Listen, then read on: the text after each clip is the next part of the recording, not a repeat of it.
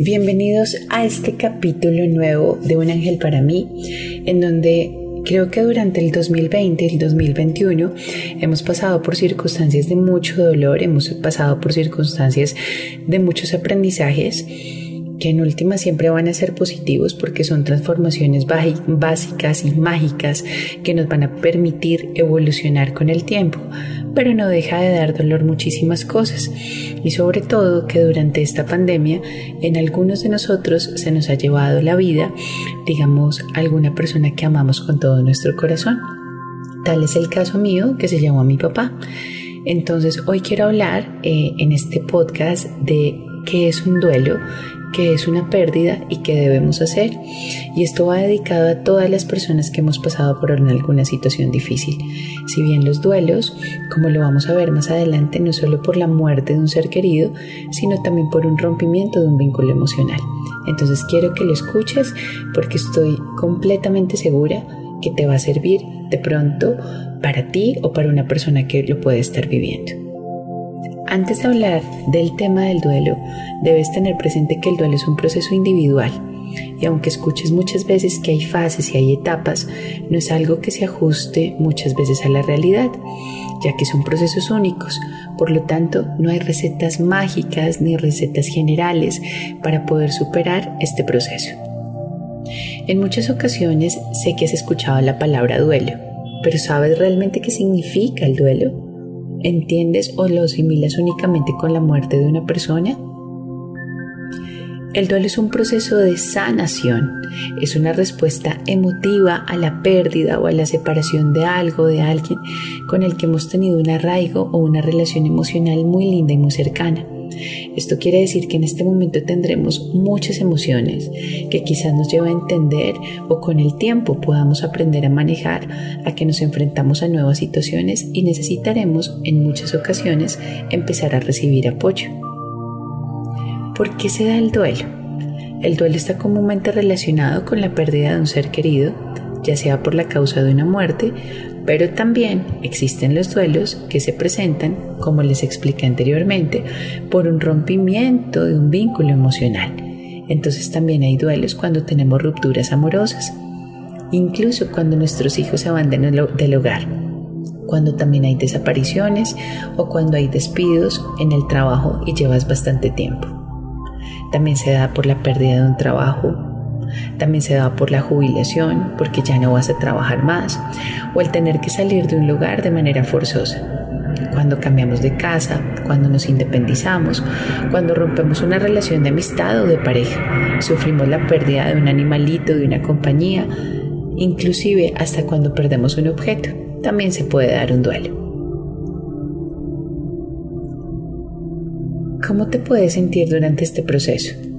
Aunque el duelo se vive de diferentes formas debido a que dependen muchas cosas, la cultura, el país, eh, la sociedad, la historia, los valores que posee cada persona, es posible identificar que los duelos afectan diferentes puntos de tu vida, bien sea el físico, el psicológico, el familiar, el social y espiritual, porque es un revuelto de emociones que te afectan y que te producen dolor, que te producen confusión, que te producen sufrimiento, que te producen tristeza, ira, desconfianza, que te producen desconsuelo, en donde también entran en juego pensamientos y sentimientos que jamás nunca habíamos conocido y que muchas veces no habíamos percibido incluso de nosotros mismos.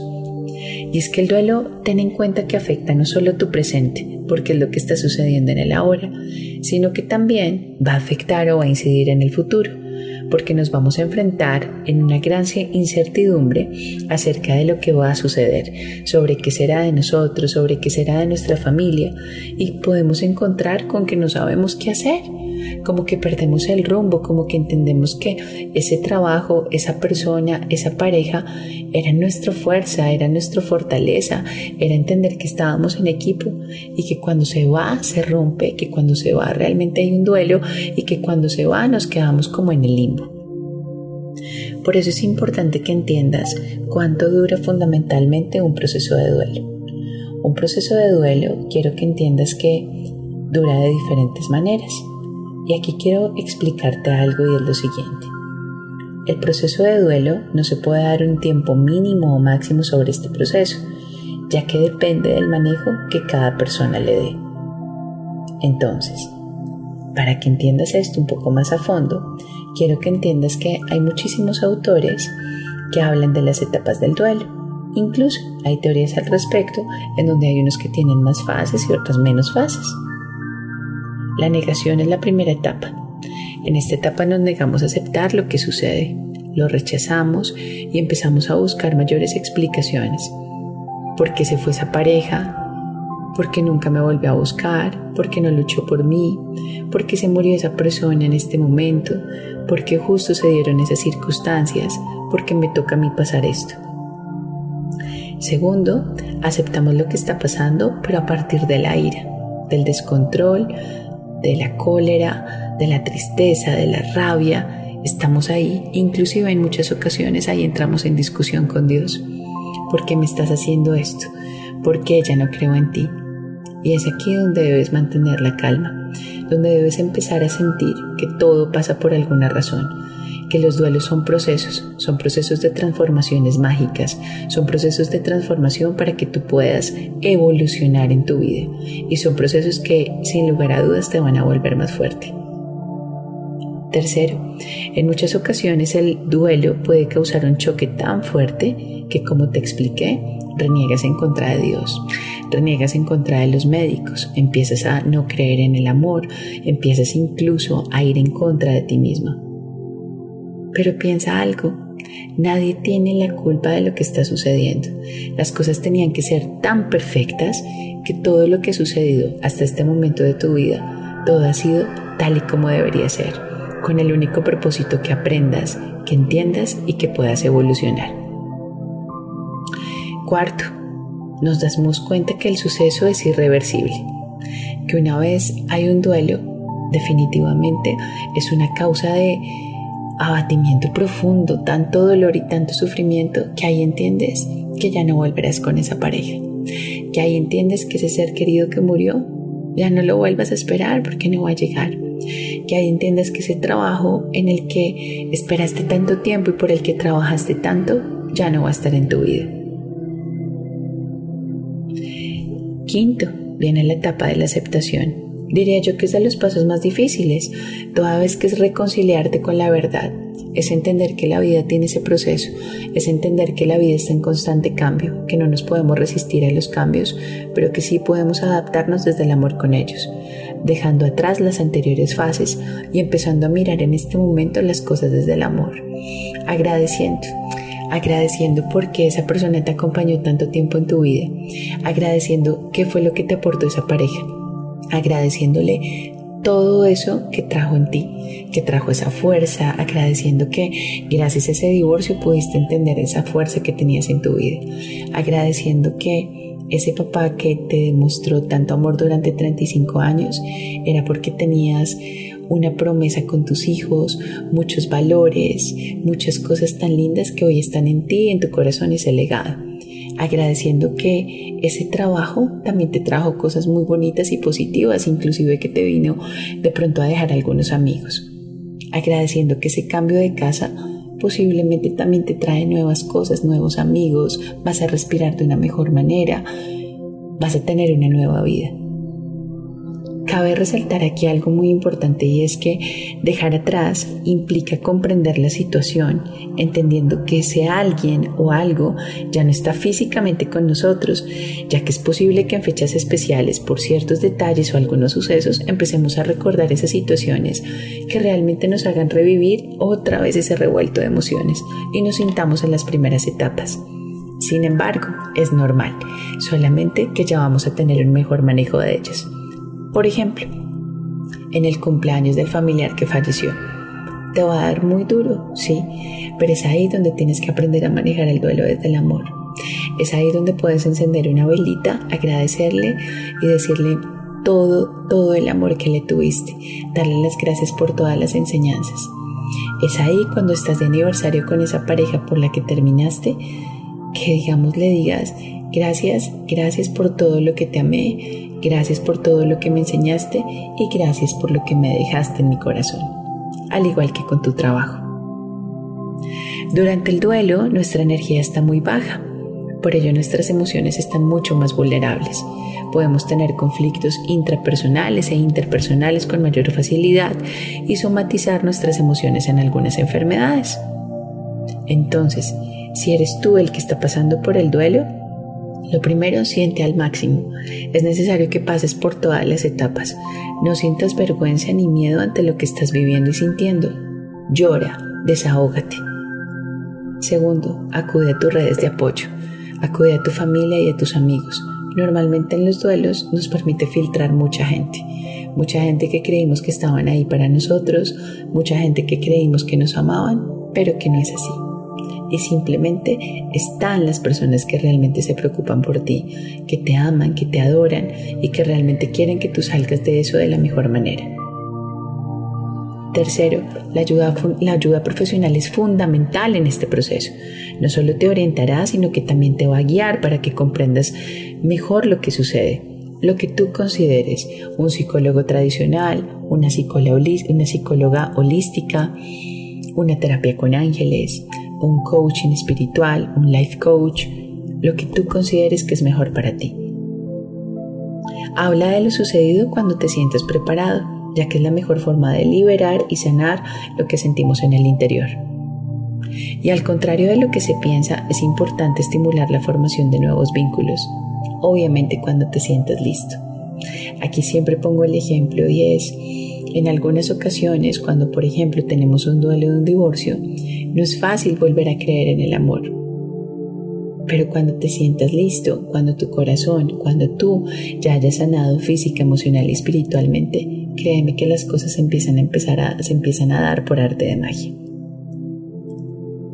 Ahora, ¿qué pasa cuando hay alguien o un ser querido que está pasando por un duelo? ¿Sabes qué hacer?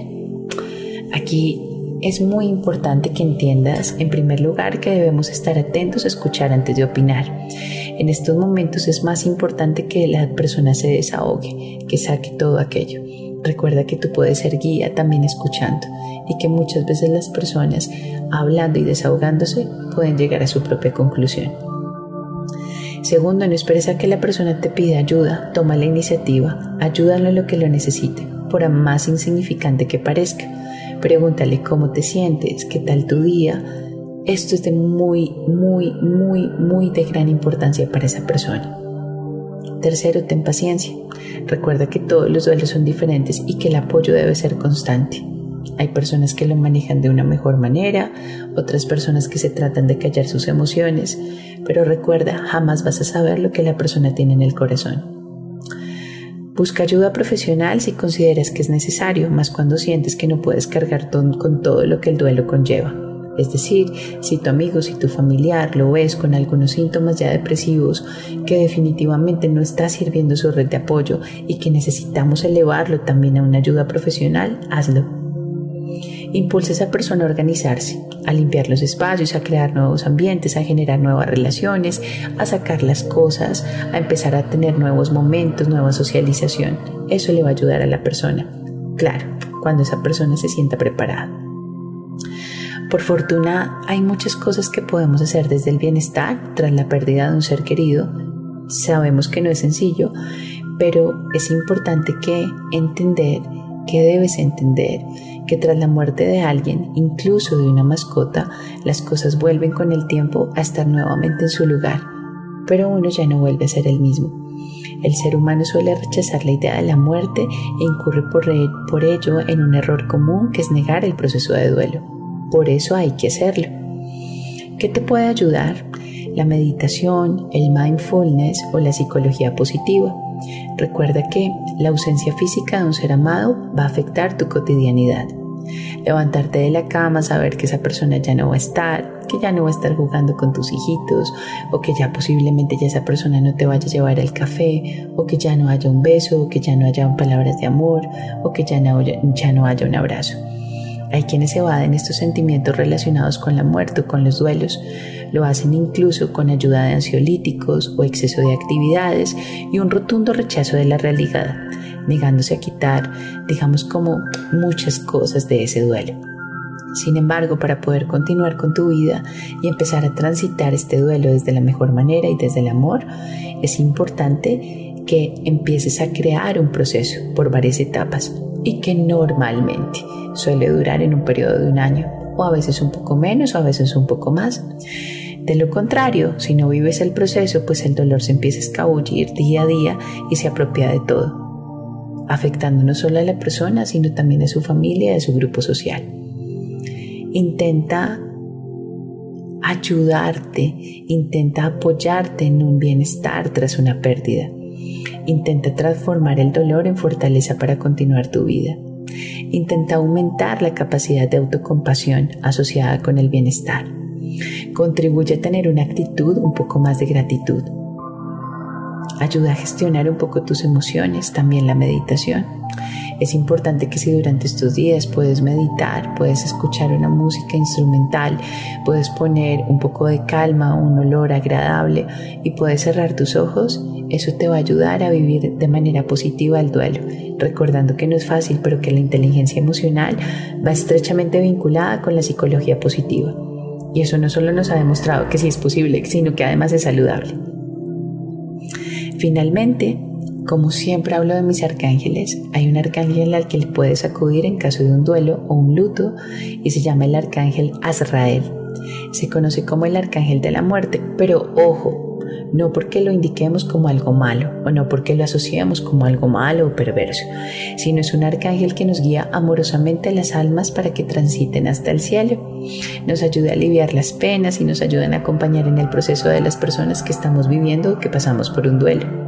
Es un arcángel muy suave y nos estabiliza con su mano en los procesos de transiciones de la existencia es decir, nos muestra los comienzos y los finales que son naturales y que se deben llevar de la mejor manera. Espero hoy te hayas gozado este tema desde el amor, desde el positivismo y desde el agradecimiento. Mi nombre es Nati Romero y recuerda que me encuentras en Instagram como arroba para mí. Te envío un besito y un abrazo con alas.